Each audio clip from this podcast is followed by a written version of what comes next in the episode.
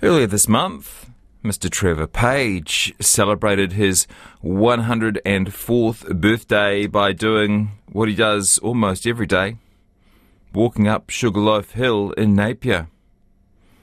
We had to find out more, so we've welcomed Trevor to the show today. Hi there, Trevor. Good morning. Nice to talk to you today. Congratulations on your 104th birthday. Thanks very much. Um, tell me about Sugarloaf Hill. I'm not sure I'm familiar with this one. Where do you live? Well, I'm in uh, Auckland, but I do know Napier pretty well. Is it the main? Is it the main hill in Napier? No, no, no. a, um, do you know the Church Road Winery out of Taradale? I do. Yes. There's a hill at the back there shaped like a sugarloaf. Aha. Conical, conical shaped hill. Yeah. That's called the sugarloaf. Got it. I can see it on the map. Yeah. When did you climb that for the first time? Do you recall? About 50 years ago. Ooh. 50, I'm about to make me 100. Yeah, about 53 years ago. Uh huh. And um, yes, yeah, I'd given up pig hunting because um, my knees, one knee gave out on me, and the dogs were all, all getting old too. Mm-hmm. So I was had to do something. you can't just sit and do nothing, can you? no. You go to work in the morning, so um, that's when I um, first started going up the hill before work in the morning. Mm-hmm. Get up early, about half past five, five o'clock. Go up there, come back, have a shower, and then breakfast and off to work. Great. Have you ever sat down with a calculator and worked out how many times you might have climbed that hill? Um, no, but the Dave, Dave Boston, he reckons he's climbed Mount Everest twice. He, goes, he goes up there every day. yeah. The equivalent of doing Everest twice, eh? Yes, yeah. No, I never worked out how much it was. Yeah. well, well, that might have made sense 50 years ago, trying to keep up the exercise, but you're 104 now. Um, Yeah. wh- why, why do you keep doing it so often? People always ask me that question. It started off being those have a looking in the morning, getting fit. Not getting fit, just generally living, you know, living for exercise. Yeah.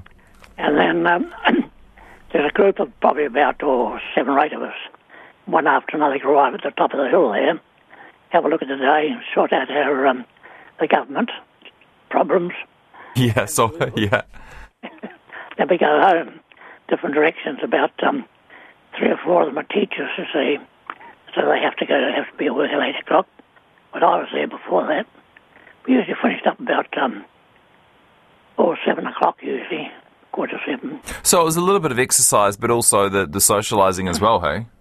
Yes, yeah, was really, and um, so that's and then of course if you're away, particularly in the winter time, let's say, um, have you seen Trevor? No. Well, well, what you say, is he all right? I think so. Yeah. There's his car down the bottom there. Must be somewhere. Yeah.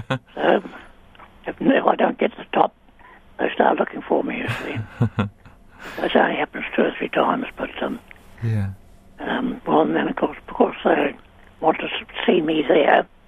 Then of course, I've got to be there, haven't I? so um, it's a mutual admiration society. Yeah. yeah. You're sort of keeping a promise by uh, by showing up there. So on your 104th birthday, when you climbed that hill, was there anything different when you reached the top? Uh, no, not really the same. The town was the same, only lights now, of course. The place is all lit up, lights everywhere. Fifty years ago, when I started, first started, there were no lights in Taradale like that. And then it became more modern. In Taradale, the city council promises footpaths if we join the city council. Yeah. They did, but they tell us only get a footpath on one side of the street. and of course, they put surge in water.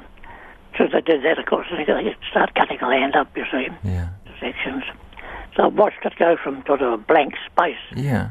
over Taradale area there and um, to where it's covered in houses now. Mm. And places, gullies. There's a gully at the on one side of the hill. No one will ever go there because it's um, dark. Yeah. Winter time, sun doesn't get there. And damn me, they sold like hotcakes. Oh gosh. I know, because everybody says, you know, if only. it's always the way, isn't it? Yeah. Uh, and so on on that birthday walk, I understand there was a bit of a welcoming party at the top of the hill. Um, you mean a birthday cake on it? Yeah. I only got three, uh, four candles. well, you reset when you when you get to a hundred. we'll take the gale to blowing them out. Some So, cake and, and, and maybe a bit of early uh, early champagne as well. Yes, well, that wasn't up the top of the hill. That was up the top of the ashfield. Okay. Uh, but just around the, below the real toe sharp bit at the top is because I brought a cake up and glass, glasses and a couple of bottles of fizzy stuff. Mm-hmm. So no one was carrying it up the top of the hill. Oh, Dave Boston was there with his guitar playing Happy Birthday. Oh, good one. Do you mind if I ask you a bit about your life? Yeah, there's quite a bit of it. How much mm. do you want to know? Well, I'm, I'm pretty keen to hear about the electroplating business. I'm not sure if I've heard about electroplating before. Well, I won't, I won't, people say to me, what do you do? An electroplating business. You see their eyes and face go blank. yeah. eyes glazed over. Yeah. Well, um, in the old days, you used to get car bumpers, didn't they? They were chromium plated car bumpers.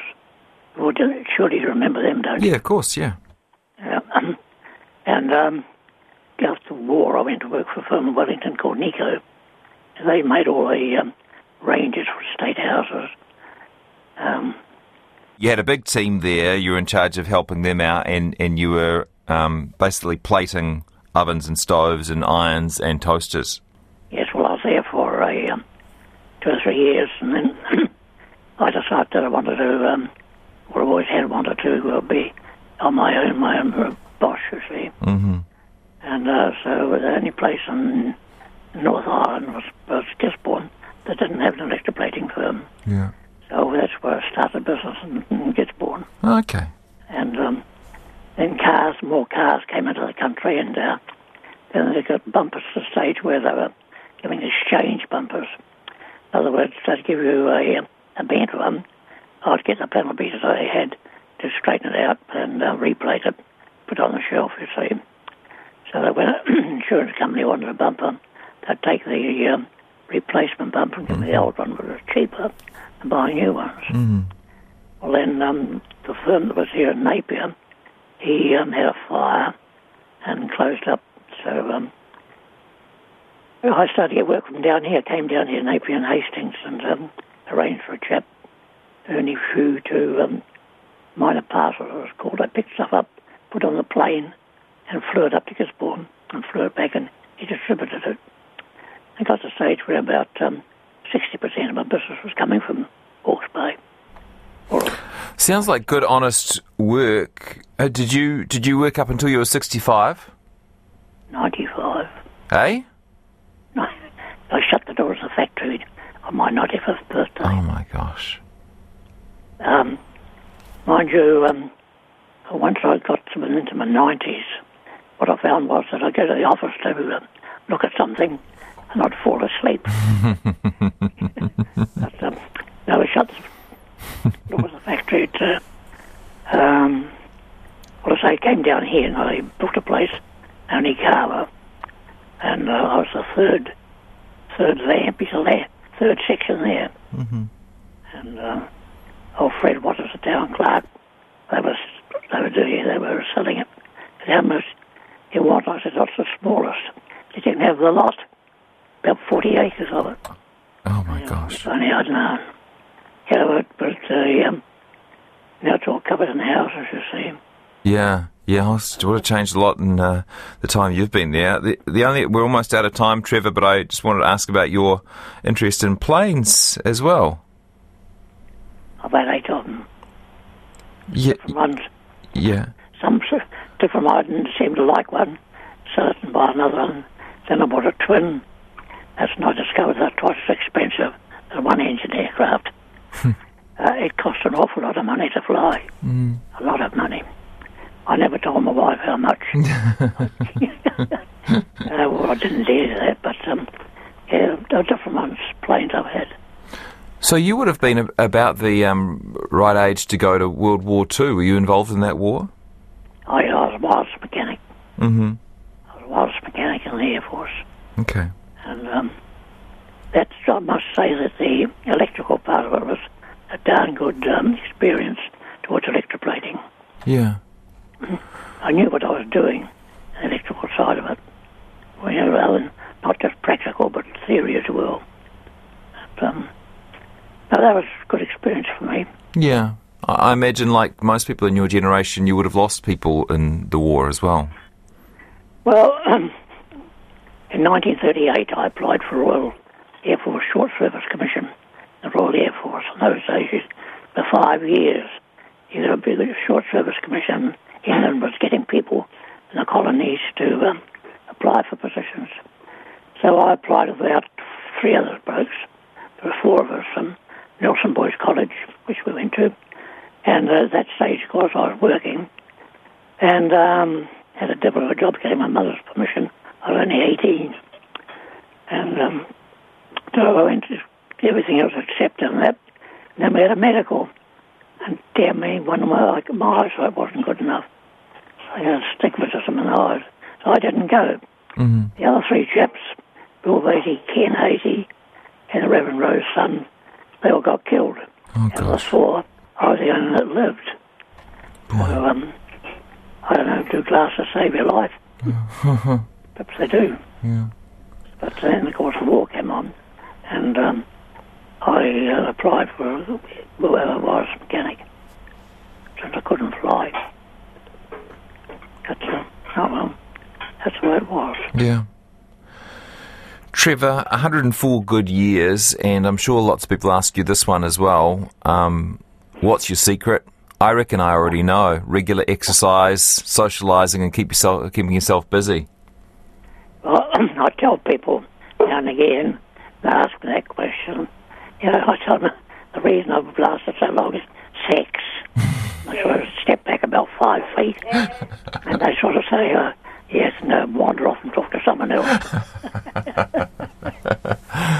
I don't think there'd be a better place to finish an interview than there, Trevor. Well done. what a pleasure to talk to you today. Thank you very much. I hope you've got lots more walks up Sugarloaf Hill ahead of you. Knows? That's exactly what it is. Who knows? Yep. Nice to talk to you, sir. Thank you. Thanks for ringing. That's Trevor Page, who just celebrated his 104th birthday by walking up Sugarloaf Hill, something he's been doing for more than half a century.